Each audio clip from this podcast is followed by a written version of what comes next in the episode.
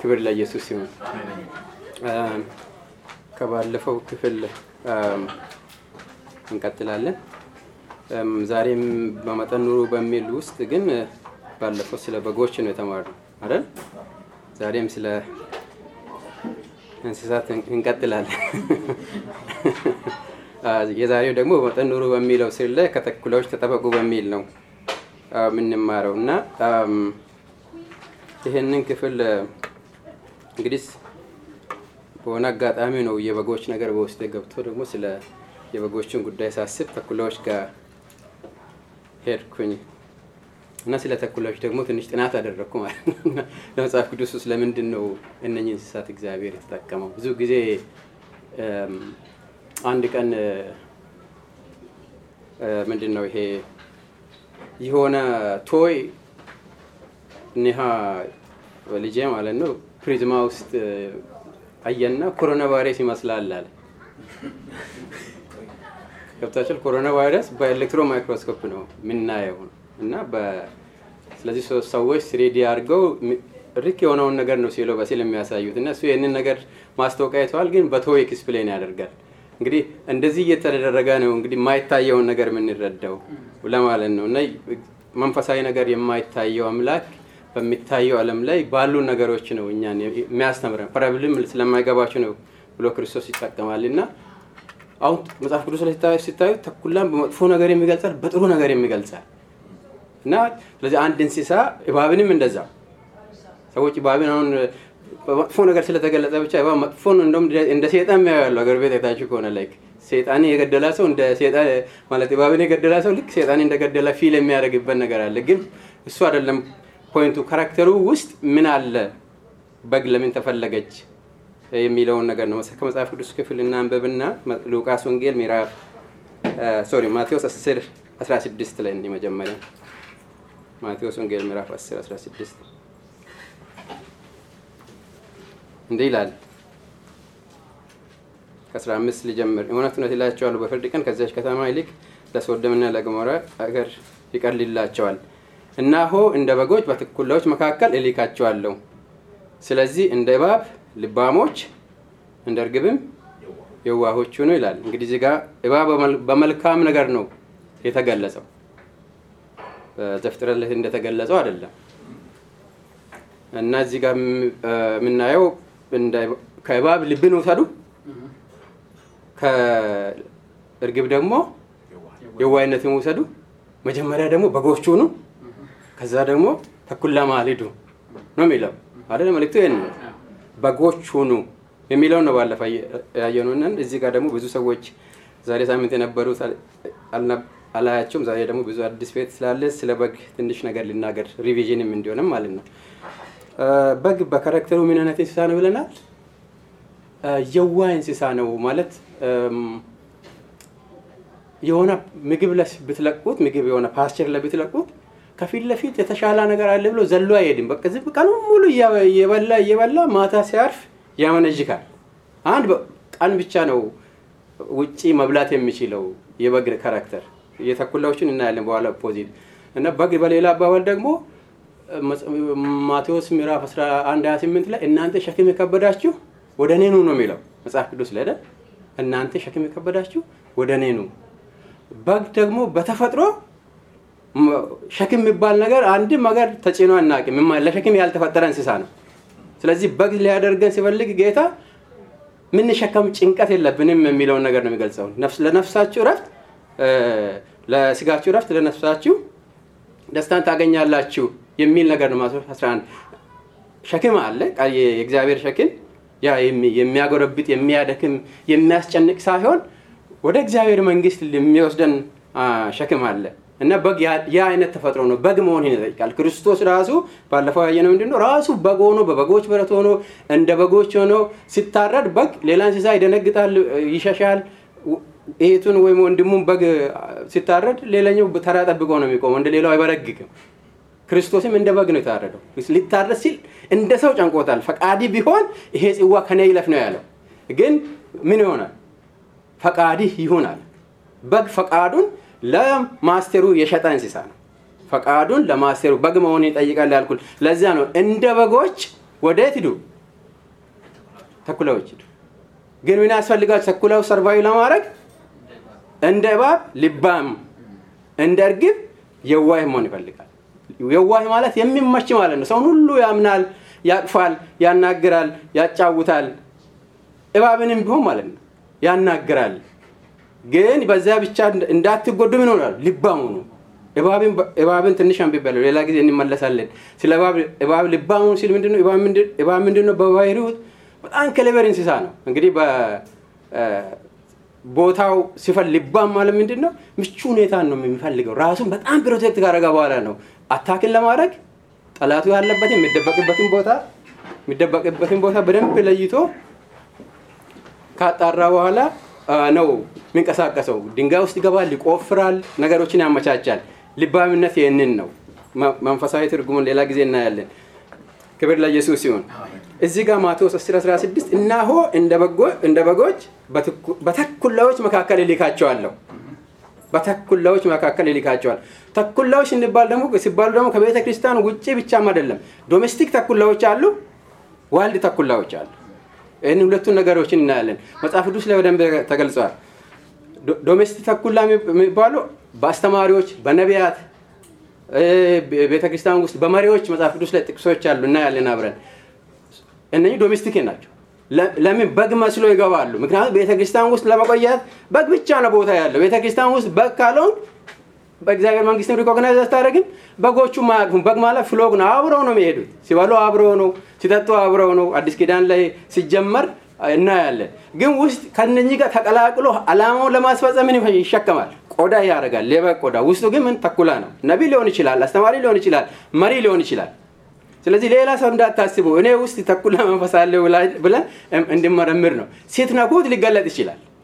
ድንገት መታችሁ አሁን እዚህ በማስተምርበት ቦታ ዛሬ ማገልገል የለብም ስትሉ ያኔ ተኩላ መሆንን ታዩኝ ይሆናል። ማለት ምንድን ነው? ይሄ ዶሜስቲኬት የሆነ ተኩላ ነው። የበጎችን ባህሪ ያውቃል፣ የሚፈልጉትን ያውቃል፣ ምን ብትነግራቸው ምን እንደሚያስደስት ያውቃል። ስለዚህ ሁኔታዎችን እያጣራ ነው የሚሄደው። ተኩላ ባህሪው wild ላይ ሲታዩ አሁን እኔ እኛ ሀገር እንግዲህ ቀበሮ ነው የሚባለው። ተኩላ የቱ ነው ቀበሮ የቱ ነው አለየሁም። ግን አሜሪካ ያጠኑ ሰዎች forest ያጠኑ ሰዎች ካነበብኩ ካነብ ከጻፉ ነገር ያየው ምንድነው ተኩላ በጣም በጣም በጣም wise እንስሳ ነው። በጣም wise እንስሳ ነው። wise እንስሳ ማለት ምንድነው? በጣም ማስመሰል ይችላል። አላማው ግን ምንድን ነው? ተኩላ የተባለበት ምክንያት በጣም ይሄ ጨካኝ እንስሳ ነው። የሚፈልገው ደምን ነው፣ ነፍስን ማውጣትን ነው የሚፈልገው ዋናው አላማው። ግን ያለ አቅሙ ዝም ብሎ አቅም አለኝ ብሎ የሚዘል አይደለም። በጣም አስበው ነው የሚሄደው። በደንብ አስበው ነው የሚሄደው።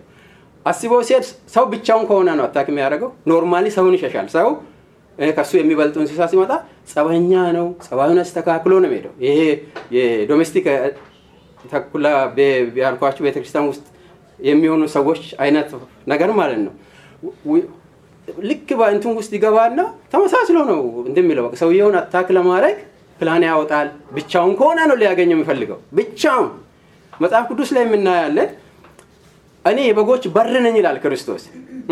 በበጎች በር የማይመጣው ግን ምንድን ነው? ሌባና ወንበዴ ነው፣ ተኩላ ነው ነው የሚለው በበጎች በር። በር ማለት ማለት ነው ግልጽ ነው፣ open በሆነ መንገድ፣ በተፈቀደለት መንገድ፣ እግዚአብሔር በፈቀደው መንገድ፣ በእግዚአብሔር ፍቃድ ማለት ነው። በሌላ አባባል እኔ የበጎች በር ነኝ ሲል በእኔ ውስጥ እግዚአብሔር ፈቃዱን ይፈጽማል። እግዚአብሔር የተማመነበት ፈቃዴን ያደርጋል ያለው አንድና አንድ ኢየሱስ ክርስቶስ ነው። ስለዚህ ነው የበጎች በር ነኝ ያለው። ክብር ለኢየሱስ ሲሆን፣ ስለዚህ ተኩላ ባህሪው ምንድን ነው? በጎችን መበተን ነው ዋናው። በጎችን መበተን ነው። የኔ ትክክለኛ ያልሆነ እረኛ ከሆነ ጥሎ ይሸሻል ይላል። ተኩላ ሲመጣ እንደሚያጠቀው ስለሚያውቅ ውሰድ በጎችን ይላል። ሌላ ከሆነ ይጋደላል ማለት እውነተኛ እረኛ ከሆነ ይጋደላል ከተኩላ ጋር የሚለውን አብረን እናያለን። እና ሌላው ደግሞ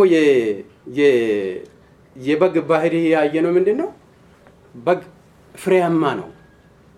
ሁሉ ነገሩ ይጠቅማል። ሱፉ ይጠቅማል። ከድሮ ጀምሮ expensive የሆነ እቃ ነው። ቆዳው ይጠቅማል። በጣም expensive product ይሰራበታል። ስጋው ይጠቅማል። በጣም የምንወደው ነው የስጋ ጥብስ። እኔም ሚስም እንደማድረግ ነግራቸዋለሁ ባለፈው እና በሁሉ ነገሩ መልካም ነው። በብሔሩ መልካም ነው። በኤቭሪቲንጉ መልካም ነው። ስለዚህም ነው እንደ በጎች ነው። መጀመሪያ መሆን ነው በግ መሆን ይጠይቃል ነው። በግ መሆን የኢየሱስ ክርስቶስ ደቀ መዝሙር መሆን ማለት ነው። ክብር ለኢየሱስ ይሁን። በግ መሆን ደቀ መዝሙር መሆን ማለት ደቀ መዝሙር ሳንሆን በግ መሆን አንችልም። በግ ሳንሆን ደግሞ ተኩሎች ጋር መሄድ አንችልም። ለምንድን ነው የምንፈልገው? ተኩሎች ጋር ስንሄድ በግ ሆነን ስንሄድ ከክርስቶስ የተማርን ጥበብ እናገኛለን። የክርስቶስ ልብ ይኖረናል። የክርስቶስ ልብ ሲኖረን የክርስቶስ የዋይነት ነው። በልቤ የዋይ ነው ያለው ጌታ። በግ ስትሆኑ ከክርስቶስ የምንወስደው ካራክተር አለ። ደቀ መዝሙር ስንሆን እኔ የተማርኩትን ተንኮሎች፣ እኔ የተማርኩትን ጥበቦች እየተኩኝ የክርስቶስን ጥበብ፣ የክርስቶስን ፈቃድ፣ የክርስቶስን ሀሳብ፣ የክርስቶስን መንገድ፣ የክርስቶስን በር ነው የሚሄደው አይደል? ክርስቶስ ወደ እውነት ህይወት መንገድ ነው ወስዳቸው ያለው ያለው ያንን መንገድ ነው የሚከተለው። መንገዱም ጠባብ ነው ነው የሚለው። ክብር ለኢየሱስ ሲሆን ስለዚህ እንደ በጎች በተኮሎች መካከል ስንሄድ መጀመሪያ ላይ ወንጌል ለማገልገል ልንሄድ እንችላለን። ቤተሰብ ውስጥ ሊሆን እንችላለን። ከሰው ጋር ያለን ነገር ሊሆን ይችላል። ዋትኤቨር በግ መሆን ይጠይቃል እንደ ክርስቲያን። ክብር ለኢየሱስ ሲሆን ቀጥሎ ደግሞ ተኩላዎች መሀል ላይ ሰላም ያላቸውን እግዚአብሔርን ሀሳብ የሚፈልጉትን ሰዎች እንደኛ በግ እንዲሆኑ ለመጋበዝ ነው የምንሄደው። ለዛ ነው የዋህነት የክርስቶስ ልብ የሚያስፈልገው። ክርስቶስ እንደ በግ መጣ፣ እንደ በግ ኖረ። መጨረሻ ላይ ደግሞ እንደ ጀግና ነው ጀግና ሆኖ ነው አሸንፎ የሄደው። ክብር ለኢየሱስ ሲሆን መንገዱ ምንድን ነው? የአሸናፊነት መንገድ ነው። ግን መንገዱ ይሄ ነው፣ ውጤታማ መንገድ፣ ውጤታማ ፍሬያማ የምንሆነው ማለት ነው። ክብር ለኢየሱስ ሲሆን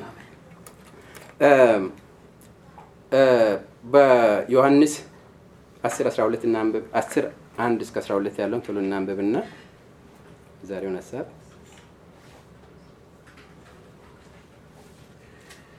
ዮሐንስ ወንጌል እንደዚህ ይላል። እውነት እውነት እላችኋለሁ ወደ በጎች በረት በበሩ የማይገባ በሌላ መንገድ የሚመጣ እርሱ ምንድን ነው? ሌባ ወንበዴ ነው። በበሩ የሚገባ ግን የበጎች እረኛ ነው። በየት የሚገባ? በበሩ የሚገባ የበጎች እረኛ ነው። ለእርሱ በረኛው ይከፍትለታል። ለእሱ በረኛው ይከፍትለታል። የተፈቀደለት ነው ነው የሚለው license አለው።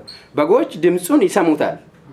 የራሱንም በጎች በየስማቸው ጠርቶ ይወስዳቸዋል። እንቀጥላለን። ባለፈው ስለ በጎች ምን ብለናል? በጎች በአንድ ነገር intelligent፣ በሁሉ ነገር በሰው አንድ ሰው በግ ነው ከተባለ ስድብ ነው። እኔን ተከለ በግ ነው ካላችሁ አይገባውም፣ አይረዳም፣ ምንም ዝም ብሎ ይጌጣል እንደማለት ነው። በቃ ይጌጣል ማለት everything ይቀበላል። ሰው ያለው በሰው ይመራል እንደማለት ነው። አሁን ግን በእግዚአብሔር እንድንመራ ነው በግ የተባል ነው። ክብር ለኢየሱስ ሲሆን እዚህ ጋር ግን በግን በአንድ ነገር intelligent ናት። እንደውም ከዚህ ከሄድኩ በኋላ መልሼ article ኡን ሳነብ ምን አገኘኝ? በጎች intelligent የሆኑ ነገር አላቸው። የመስማት ብቃታቸው ከሁሉም እንስሳ ይበልጣል። በግ ስንሆን ደቀ መዝሙር ስንሆን ወደ እግዚአብሔር ቀርተን እግዚአብሔርን የመስማት intelligence የመስማት skill ኣችን ይጨምራል እንደማለት ነው ክርስቶስ የሚገልጸን። እዚህ ጋር በጎቹ ቁጥር አራት ላይ ቁጥር ሶስት ላይ ለእርሱ በረኛ ይከፍታል፣ በጎቹም ድምፁን ይሰሙታል። የራሱንም በጎች በየስማቸው ጠርቶ ይወስዳቸዋል። በምን በየስማቸው። በጎች እረኛ ፈርም ላይ ብታዩ እዚህ ጋር ታግ ይደረግላቸዋል። በቁጥራቸው ነው የሚጠሩት።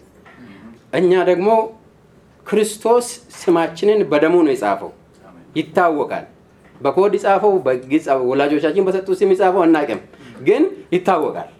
ክብር ለኢየሱስ ሲሆን ስለዚህ በምን በስምህ ነው የተጠራኸው ማለት ነው። በግ ስትሆን በስምህ ነው የሚጠራው። በስምህ ክርስቶስ በስምህ በሚጠራበት ቦታ እኔ ተኩላ ሆኜ ካገኘው የለውም ማለት ነው። ስለ በጎች ጋር አልላክም ማለት ነው። ምክንያቱም ሌላ ችግር ነው የሚፈጥረው እና እዚህ ጋር ምንድነው የራሱ በጎች በየስማቸው ጠርቶ ይወስዳቸዋል፣ ይለዩታል ድምፁን። የራሱንም ሁሉ ካወጣቸው በኋላ በፊታቸው ይሄዳል፣ በፊታቸው ይሄዳል። እንግዲህ ፍቃዳቸውን በሙሉ በግ በመሆኔ ለእግዚአብሔር ፍቃድ አሳልፈ ሲሰጥ ከፊቴ ማን ይሄዳል ማለት ነው? እግዚአብሔር ይሄዳል። ክብር ለኢየሱስ ሲሆን ዳዊት መዝሙረ ዳዊት ምዕራፍ 23 ለምን አለ? እግዚአብሔር እረኛዬ ነው፣ ማን ያሳጠኛል? ክብር ለኢየሱስ ሲሆን እግዚአብሔር እረኛዬ ነው፣ ማን ያሳጠኛል? እዚህ ጋር ሙሉ በሙሉ በእግዚአብሔር ላይ dependent የሆነ አመራሩን ታያለች። ሙሉ በሙሉ እግዚአብሔር ይመራኛል፣ ማን ያሳጠኛል? በምን በዛን ጊዜ ንጉሥ ሆኖ እኮ ነው። ብዙ army አለው፣ ብዙ ነገር መቁጠር ይችላል። ግን ያለፈበትን መንገድ ሲያይ ያንን ሁሉ ያሳለፈው እግዚአብሔር ሆኖ ስለሚያውቅ እግዚአብሔር እረኛዬ ነው፣ ማን ያሳጠኛል? በለመለማ መስክ ይመራኛል እያለ ይቀጥላል አይደል? ያሰማራል። የሚያሰማራው የሚመራው ከፊት ለፊት ይላል እና ከፊት ለፊት የሚወጣው ዝም ብሎ አይደለም። ምን ለማድረግ ነው? ሊመራ ነው፣ ሊያሰማራ ነው፣ ሊጠብቅ ነው። ክብር ለኢየሱስ ሲሆን፣ ስለዚህ security ያችን physical security፣ spiritual security፣ financial security፣ whatever security የሚያስጨንቀንን ነገር በሙሉ በእርሱ ላይ ጣሉት እንደማለት ነው። ይህ message ኡ ክብር ለኢየሱስ ሲሆን በግ መሆን ያንን ይጠይቃል። ተኩላ ምንሆን በራሴ ኃላፊነት የምንወስድ ከሆነ እሱ ለምን ይለፋል? የተጠራውም የሞተውም ለዛ አይደለም። በግ መሆንም በግ ሆኖ የተወለደው እኛን ለእኛ ምሳሌ እንዲሆን ነው። በግ ሆኖ የኖረው ለእኛ ምሳሌ ሊሆን ነው። በግ ሆኖ የሞተው ለእኛ ሲመለስ እንኳን የታረደው በግ ክብር ይገባዋል ብለው ነው የዘመሩ። ክብር ለኢየሱስ ሲሆን ለታረደው በግ ክብር ይገባል ብለው ነው 24 ሽማግሌዎች የሚዘምሩ ራእይ ላይ የምናየው ማለት ነው። ክብር ለኢየሱስ ሲሆን እናም በቁጥር አምስት ላይ ከሌላው ግን ምን ይላል? ይሸሻሉ እንጂ አይከተሉትም። መለያት ይችላሉ ማለት ነው። በድምፅ ነው ይሄ፣ በኢንፎርሜሽን አይደለም፣ በወሬ አይደለም፣ በሀሜት አይደለም፣ ከእግዚአብሔር ድምፅ ነው፣ ከእግዚአብሔር ቃል ነው። በዛ መሰረት ብቻ ይሄ የክርስቶስ ትምህርት አይደለም። ዛሬ እዚህ ጋር የሚያስተምረው ምክሩ የእግዚአብሔር አይደለም። ይሄ ክርስቲያን ሆነንም ሴጣን ሹክ ሊለን ይችላል። አሁን ጴጥሮስ ጋር ታይታችሁ ከሆነ እዛው የእግዚአብሔር ድምፅ ነው ብሎ ክርስቶስ እዛው ደግሞ ሴጣን ከኔ ጋር ራቅ ይላል። ዋናው ምንድን ነው? ከማን ሰማህ ነው? information ነው?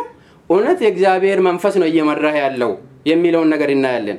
ስለዚህ የራሱን በጎች ሰምተው ጠርቶ ይወስዷል። የራሱን ሁሉ ካወጣቸው በኋላ በፊታቸው ይሄዳል። በጎቹም ድምፁን ያውቃሉና ይከተሉታል። ከሌላው ግን ይሸሻሉ እንጂ አይከተሉትም። የሌሎችን ድምፅ የሌሎችን ድምፅ አያውቁምና ለምን አያውቁምና ያስደነግጣል። የማይታወቅ ድምፅ እኔ አሁን እዚህ ጋር ፊት ለፊት ያበሉ አለ እኔ ጋር መጥቶ በሬ ድምፁ ድምፅ በጣም specific ነው። identity ን ይገልጻል። ልክ እንደ ማስታወቂያ ማለት ነው።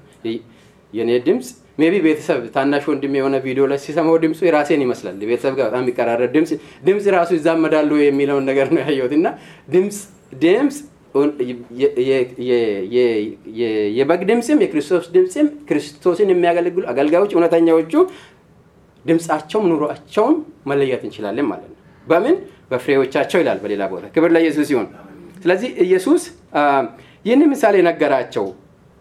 ይሄ ምሳሌ ነው፣ ቅድም ነግሬያቸዋለሁ። ሞዴል ነው። ልክ ኒሃ ኮሮና ቫይረስን ይመስላል አለ ተው በቃ እንደዚህ ወጣ ወጣ ያለ ወጣ ወጣ ያለ ጸጉረማ እና ሰዎች ወጣ ወጣ ያደረጉ ሰሩ ኮሮና ቫይረስን ይመስላል ማለት ኮሮና ቫይረስን ይመስላል። እንግዲህ ሞዴል ነው። እዚህ ጋር በግን እያሳያል ክርስቶስ ይህንን ምሳሌ ይላል። ይህንን ምሳሌ ከነገራቸው በኋላ እነርሱ ግን የነገራቸው ምን እንደሆነ አላስተዋሉም። ቀጥሎ እንደዚህ ይላል። ኢየሱስ ደግሞ አላቸው፣ እውነት እውነት እላቸዋለሁ የበጎች በር እኔ ነኝ። ሃሌሉያ! የበጎች በር እኔ ነኝ። በእኔ ትወጣላችሁ ትገባላችሁ ይላል። ክብር ለኢየሱስ ይሁን። የበጎች በር እኔ ነኝ ከኔ ባስተቀር አሁን ለምሳሌ በበግ ገልጿል፣ በብራንች ገልጿል፣ በልጆች ገልጿል፣ በአካል ገልጿል አይደል? ቤተ ክርስቲያንን እኛ በበግ ተገልጸናል።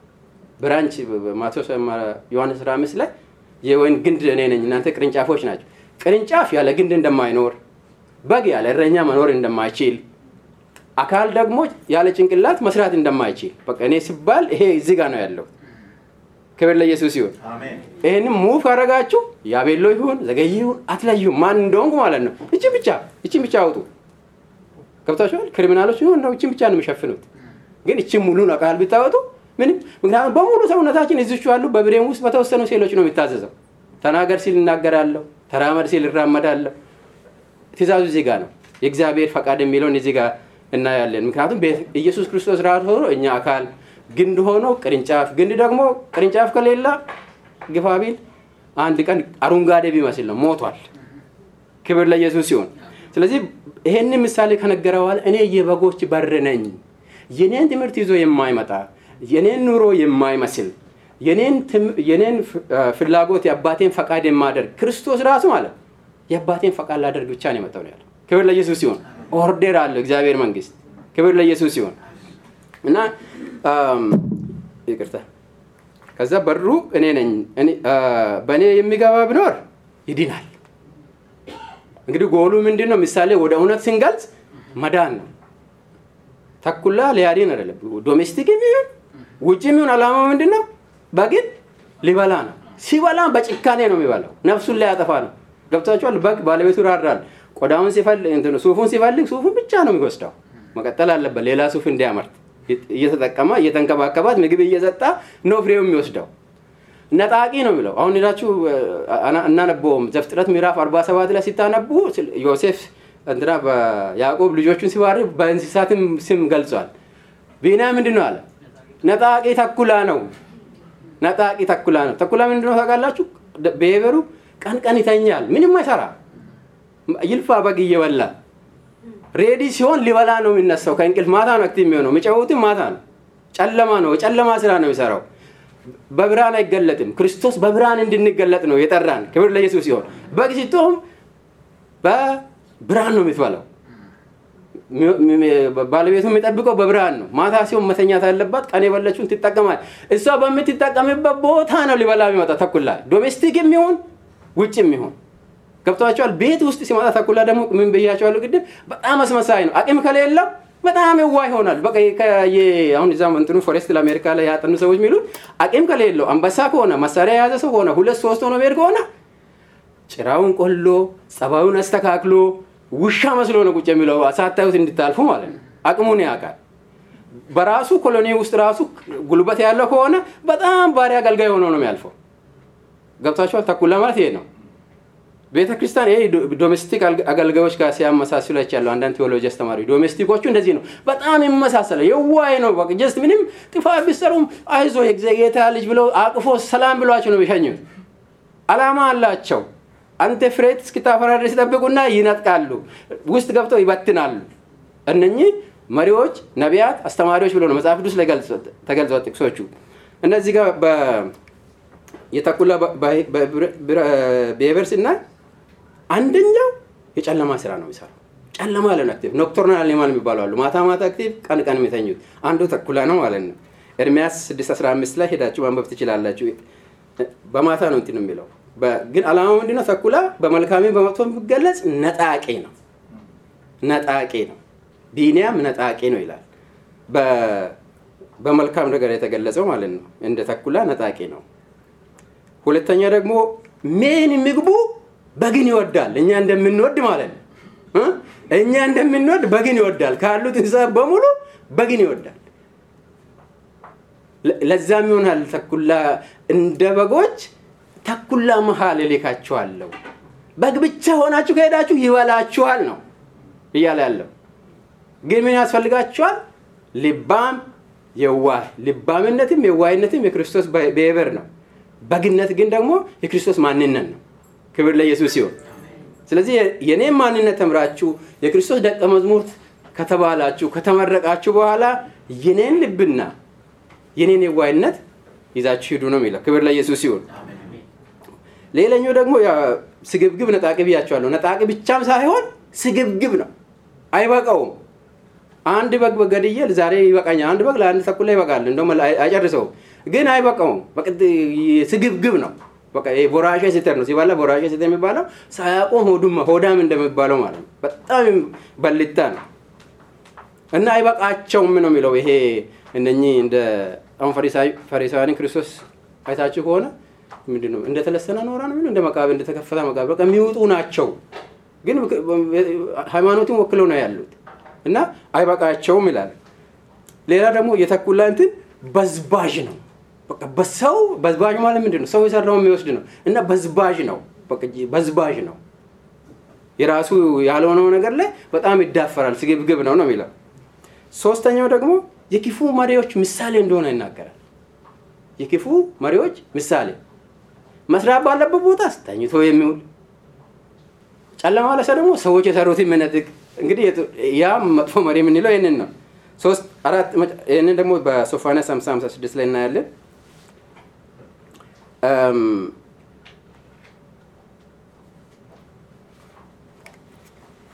ስለዚህ ተኩላ መሆን አርጌ ሊገል ልናገር አንደኛው በነቢያትም ይሁን በአስተማሪም ይሁን በውጭ ባሉት ለአገልግሎት በሚሄዱትም ይሁን የተኩላና መንፈስ እንበለው የተኩላና ባህሪ እንበለው በምን ይገለጻል? ዋናው target ኡ የአመራርን ቦታ መያዝ ይፈልጋል። ዋናው target ኡ ዋናው target ኡ በየትም ቦታ ምክንያቱም ያ በጎቹን አታክ ለማድረግ በጣም በጣም ወሳኝ ቦታ ናት። ስለዚህ በጣም ታዛዥ ሆኖ ነቢይ መስሎ የሆነ ለእግዚአብሔር በጣም ቅርብ መስሎ ለእግዚአብሔር ቃል አስተማሪ መስሎ በቃ ያለ አይደለም መንፈሳዊነትን ተላብሶ ቆዳ ለብሶ ነው መያዝ የሚፈልገው። አንዱ አንዱ በሄበር ይሄ ነው። ሌላው ደግሞ በጣም አታላይ ነው። ሰዎች እንኳን ሊነቁበት ሲሉ ዞር ይላል፣ ይደበቃል፣ ተደብቆ ይመጣል፣ ተስፋ አይቆርጥም። መንጠቅ ግን ዋና target ሆነ። ሁለተኛው አታላይ ነው። ሶስተኛው ደግሞ ከዚህ በፊትም ነግሬያለሁ።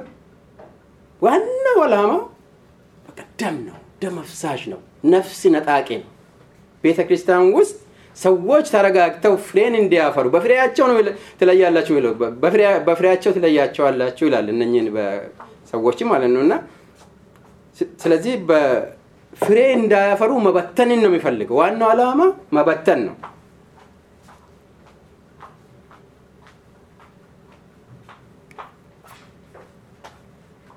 እና እንግዲህ ተኩላ ምንድን ነው? በጣም ታሌንትድ እንስሳ ነው ማለት ነው። ይህን ሁሉ ትሪክ ሲሰራ እዚህ ጋም ሲመጣ አስተማሪዎቹም ነቢያቶቹም ምንድን ነው መሪዎቹም የተኩላነት ብሄቤር ካላቸው ምንድን ናቸው? በጣም ታሌንትድ ናቸው። ወይ ንግግር ይችላሉ፣ ወይ ሰው ጋር እንዴት እንደሚኖሩ ማስመስለው ይችላሉ። ክርስቶስንም መምሰል ይሞክራሉ፣ ግን ይያዛሉ። ክብር ለኢየሱስ ሲሆን የነቃ በግ ካለ ክርስቶስን በእውነት የሚከተል ሰው ካለ አ ነው የሚለው ቁም እዚህ ጋር። አሁን ጴጥሮስ ጋር ስትሄዱ ተኩላ በሆነበት ጊዜ ምንድን ነው የሆነው? ሁሉም በካዱጉ ሁሉም ብኪዱግ እኔ እከተላለሁ ተዋለ። ሶስት ጊዜ ጸልያለሁ። እንደ እንትን ሊያበጥር ይፈልጎ በኋላ ላይ በጎችን ጠብቅ ብሎ ነው ከበግ አልፎ በጎችን ጠብቅ ብሎ ክርስቶስ ሲሰጥ ትወደኛለን ሲል አወዳለሁ አላለም። ተንፍሷል። በቃ ተንፍሷል። ምክንያቱም ኢየሱስ ክርስቶስን አላውቀውም ብሎ በባለስልጣናት በፊት አይደለም በገረድ ፊት ነው የካደው። ተንፍሷል። ያ ነው የዋህነቱ ማለት ነው። የዋህነት humble ያደርጋል። ክርስቶስን ስናቅ humble ያደርጋል። በዛን ጊዜ ትወደኛለህ ሲል አወዳለሁ፣ ሁላቸውም ባይወዱ እኔ እወድሃለሁ አላለም። ጌታ እንደሚወድህ አንተ ታውቃለህ ነው ያለው። humble ነው የሆነው። ምንም እንደ አይደለው ዜሮ የወረድክ ሰው እንደው አንተ ታውቃለህ፣ ግን እወድሃለሁ ማለት ነው። እንደሚወድህ አንተ ታውቃለህ። የምትወደኝ ከሆነ በጎችን ጠብቅ፣ የምትወደኝ ከሆነ ግልገሎችን ጠብቅ፣ የምትወደኝ ከሆነ ጠቦቶችን ጠብቅ ነው ያለው። ክብር ለኢየሱስ ሲሆን እንዲህ በሌላ አባባል ምንድን ነው? ቤተ ክርስቲያን የክርስቶስ ናት። ቤተ ክርስቲያን የክርስቶስ ናት፣ የማንም አይደለችም። ክርስቶስ በደሙ የዋጃት። እኔ የቤተ ክርስቲያን አባል በመሆኔ በጣም እድለኛ ነኝ። በጣም ደስተኛ መሆን ያለብኝ ነገር ቢኖር ቤተ ክርስቲያን ውስጥ በመገኘቴ ነው። ክብር ለኢየሱስ ሲሆን ቤተ ክርስቲያን ውስጥ ደግሞ እንደ ተኩላ መኖር አንችልም። እንደ በግ ነው መኖር የምንችለው። ይህንን ማወቅ መቻል አለብን። እንደ በግ በግ ማለት ባለፈው ብያቸዋለሁ short memory ነው። ሰውም ባለፈው ንግድ ያላቸው ዶክተር አብይ ስላለ ሰው ኢትዮጵያውያን short memory ያላቸው ብሏል ብዬ ሳስቃቸው ነበር ባለፈው እና ሰውም short memory ነው። ለዛም ነው ማስታወሻ ሚይዙ ሲል ነበር እና ሰዎች ማስታወሻ ይዛሉ ስለምንረሳ daily note ኣችንን አንዳንድ ነገሮች እንይዛለን። በተለይ እኛ ሰነፎች ነን፣ ነጮቹ በጣም ይይዛሉ daily የሚሆነውን ነገር እና በግ በጣም በግ ከሚያደርጋቸው አንዱ ነገሮች short memory አታስታውስ። በቃ ዛሬ ተኩላ በልቷል እዚህ farm ላይ አልገባም አትልም። እየበላች ትሞታለች፣ እየበላች ትሞታለች። የእግዚአብሔር መንግስት እንደዛ ነው። ክብር ለኢየሱስ ሲሆን ትላንትና ሰው እንትን ስላደረገኝ ቤተ ክርስቲያን አልመጣም፣ ከሰው ጋር fellowship አላደረግም፣ አይሰራም። ክብር ለኢየሱስ ሲሆን ለምን የሚመራው ክርስቶስ ነው። ቢሞት እንኳን ሰው ብዙ ነገር አትርፎ ነፍሱን ቢያጠፋ ምን ይጠቅመዋል ነው የሚለው። ክብር ለኢየሱስ ሲሆን ስለዚህ ምንድን ነው በግ መሆን ምን ይጠይቃል? በግ መሆን ይጠይቃል። በቃ በግ መሆን በግ መሆን ይጠይቃል። short memory somebody ትላንትና በድሎኛል። okay ተስፋይ እኔ እንዲረሳ ሰባት ጊዜ ሊበል እንዶ ያለ ሰባት ጊዜ ሰባት ሰባት እያባዘ አትቸገር ነው። ዝም ብለህ ተወው ነው። ያ በግ ካልሆንክ ወደ ተኩላ ጋር መሄድ አያዋጣም። ተኩላ ሆነ ከተኩላ ጋር fight አይሰራም። ክብር ለኢየሱስ ሲሆን ስለዚህ ላይ ይሄንን እንድንረዳ ያስፈልጋል ማለት ነው። ከመጽሐፍ ቅዱስ ላይ ማቴዎስ 7 14 21 እናንብብ። እንደዚህ ይላል፣ ወደ ሕይወት የሚወስደው ደጅ የጠበበ መንገዱም የቀጠነ ነው።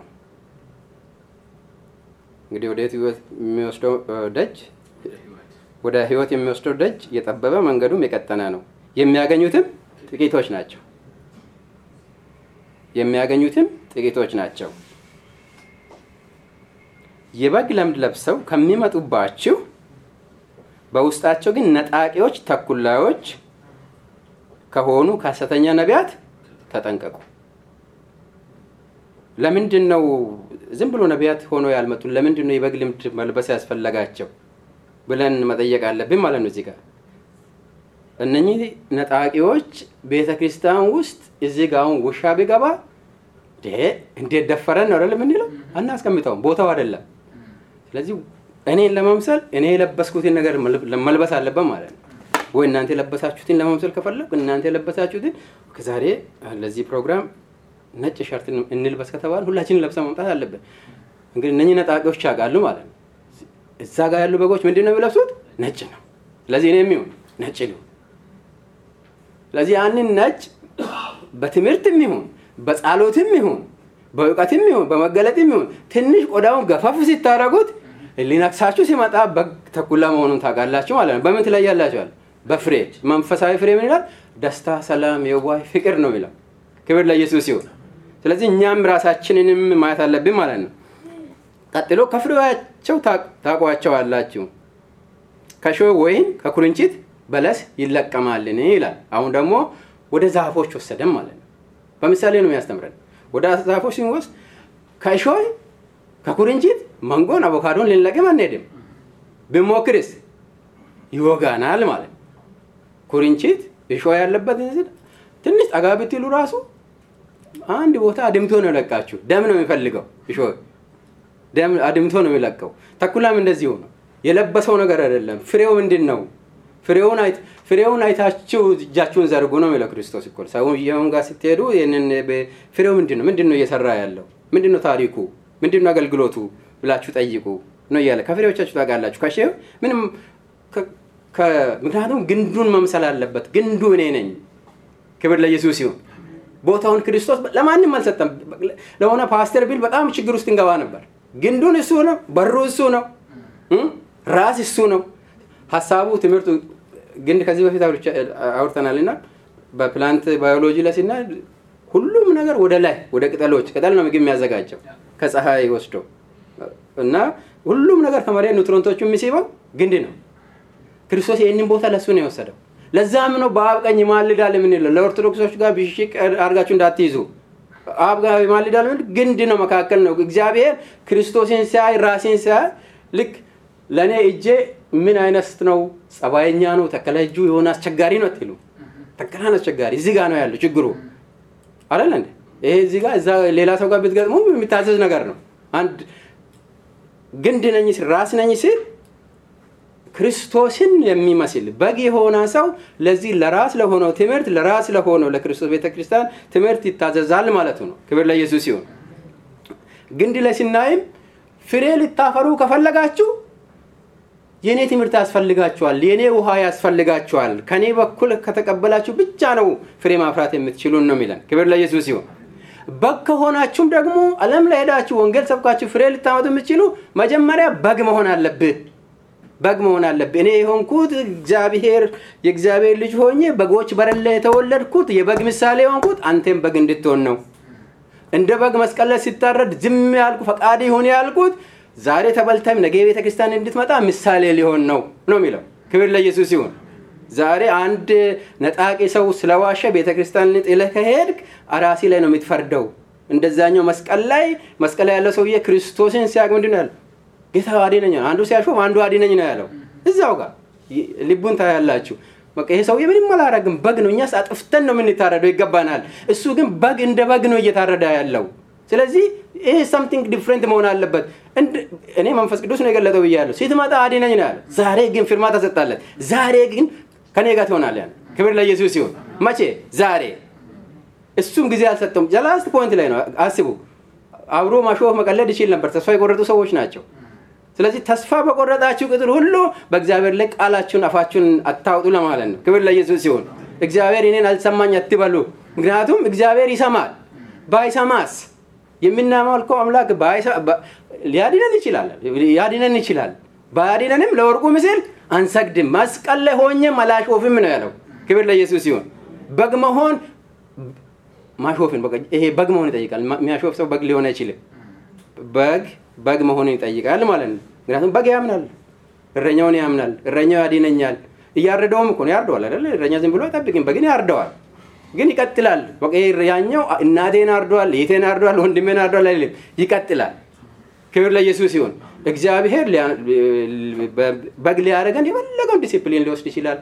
ደግሞ በመጠን ኑሩ ነው የተባለው። መንገዱ ጠባብ ነው የተባለው። ስለዚህ ሰፊ መንገድ ውስጥ እየገባን ራሳችን መዋዘን የለብንም። ክብር ለኢየሱስ ይሁን። መጨረሻ ላይም ጸልየን እንጨርሳለን። እዚሁ ስለ ጻፍኩኝ ላንብበው።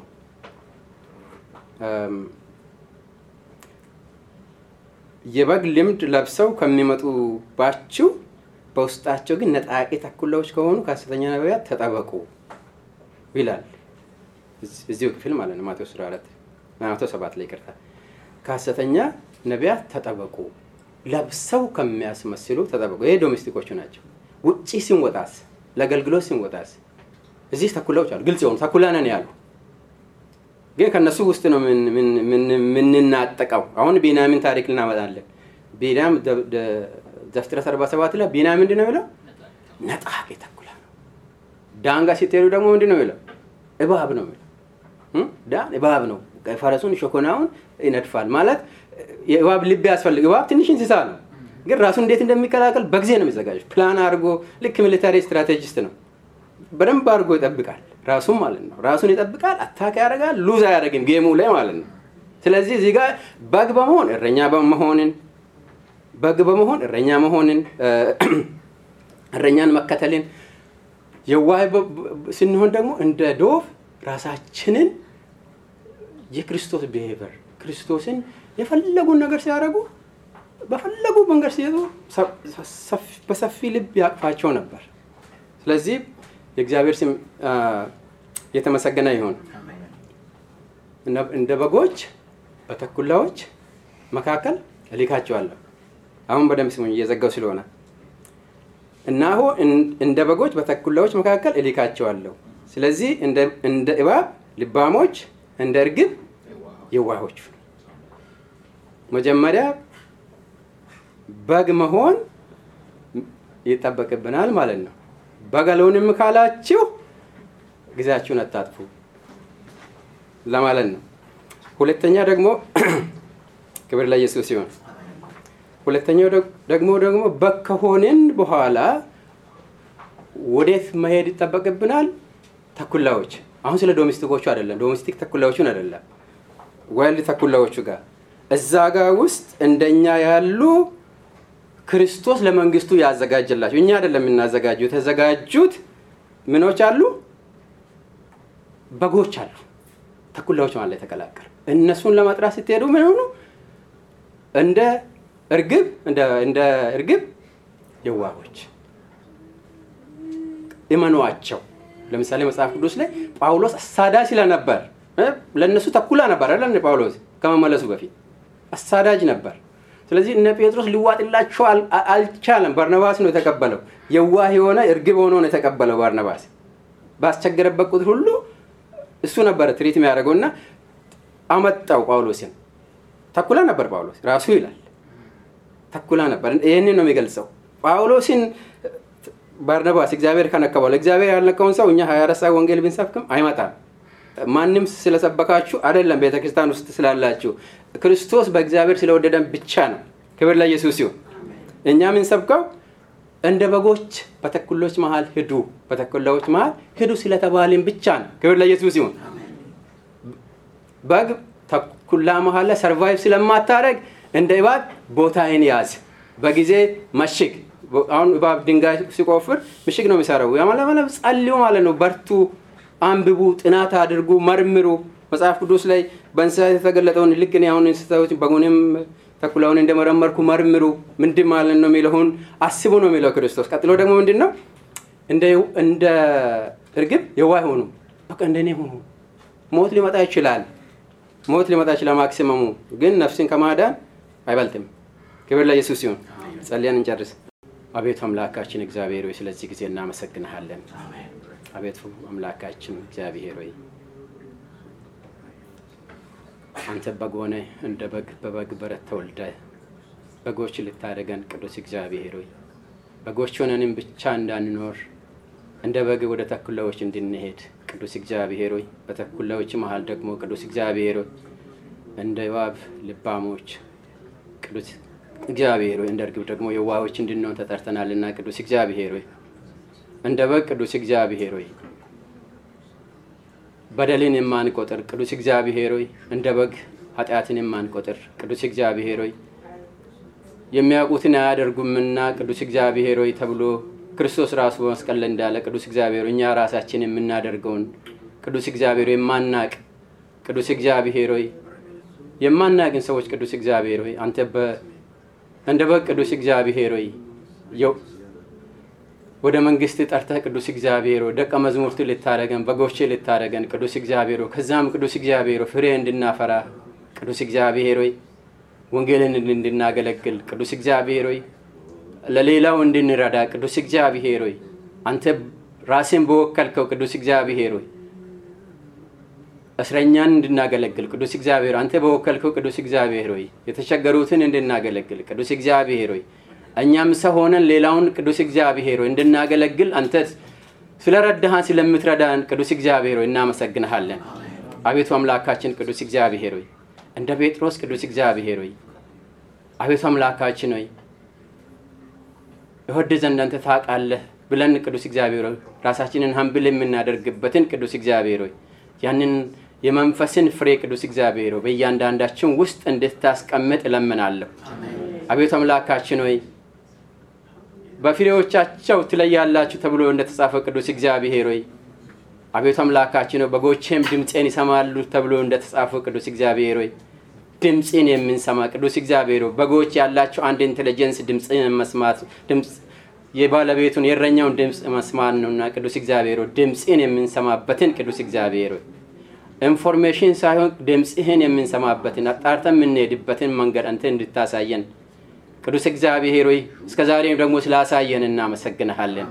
አቤቱ አምላካችን ሆይ አሁንም ቅዱስ እግዚአብሔር ሆይ ዛሬም ከዚህ በኋላም ቅዱስ እግዚአብሔር ሆይ በቀሪው ዘመናችንም በሙሉ ቅዱስ እግዚአብሔር ሆይ በዚህ መንፈስ ቅዱስ እግዚአብሔር ሆይ በጎች መሆናችን እንዳንረሳ ተሳስተን ተኩላዎች ሰፈር እንዳንገኝ ተሳስተን ቅዱስ እግዚአብሔር ሆይ ለመሸፈን አቤቱ አምላካችን ሆይ ተኩላነትን ለመሸፈን ቅዱስ እግዚአብሔር ሆይ ብርድ ልብስ እንዳንሸፍን ቅዱስ እግዚአብሔር ሆይ የበግ ቆዳ እንዳንለብስ ቅዱስ እግዚአብሔር ሆይ domesticated የሆነ ተኩላ እንዳንሆን ቅዱስ እግዚአብሔር ሆይ አንተ ከበረሃ ያወጣኸን ቅዱስ እግዚአብሔር ሆይ አቤቱ አምላካችን ሆይ አንተ በግንድ ውስጥ የተከልኸን ቅዱስ እግዚአብሔር ሆይ በመንግስት እንዳንጠፋ ቅዱስ እግዚአብሔር ሆይ አንተ ጠብቀን። አቤቱ አምላካችን ሆይ በዮሐንስ 17 ላይ የጸለይከው ጸሎት ቅዱስ እግዚአብሔር ከነኛ አንዳቸው አይጠፉም ብላይ ቅዱስ እግዚአብሔር ሆይ በእግዚአብሔር ፊት ጸልያል፣ ስለ እኛ ማልደሃል። ቅዱስ እግዚአብሔር ሆይ አቤቱ አምላካችን ሆይ ያ ጸሎት ዛሬም የጸና ነው፣ ዛሬም የተባረከ ነው። አቤቱ አምላካችን ሆይ በዚያ መንገድ እንድንሄድ ቅዱስ እግዚአብሔር ሆይ የሚያስፈልገን ነገር ሁሉ አንተ ስጠን። በመጠን መኖሬን እንድንለም ደግሞ አንተ አስተምረን። አቤቱ አምላካችን ሆይ በጠባባ መንገድ መንቀሳቀስን አንተ አስተምረን። ቅዱስ እግዚአብሔር ሆይ የራሳችን ጥበብ፣ የራሳችን ማስተዋል፣ የራሳችን እውቀት የትም እንደማያደርስ ስለገባን ቅዱስ እግዚአብሔር ሆይ እናንተ ደካሞች ወደ እኔ ኑ ብለህ እንዳስተማርከን ቅዱስ እግዚአብሔር ሆይ እንደ በግ የማንሸከም ቅዱስ እግዚአብሔር ሆይ ቀላል ህይወት የምንኖር ቅዱስ እግዚአብሔር ሆይ በነገር ሁሉ ቅዱስ እግዚአብሔር ሆይ አቤቱ አምላካችን ሆይ ሳንጨነቅ የምንኖር ልጆች እንድታደርገን ዘንድ እለምንሃለሁ። ክብር ሁሉ ለአንተ ይሁን በኢየሱስ ክርስቶስ ስም አሜን።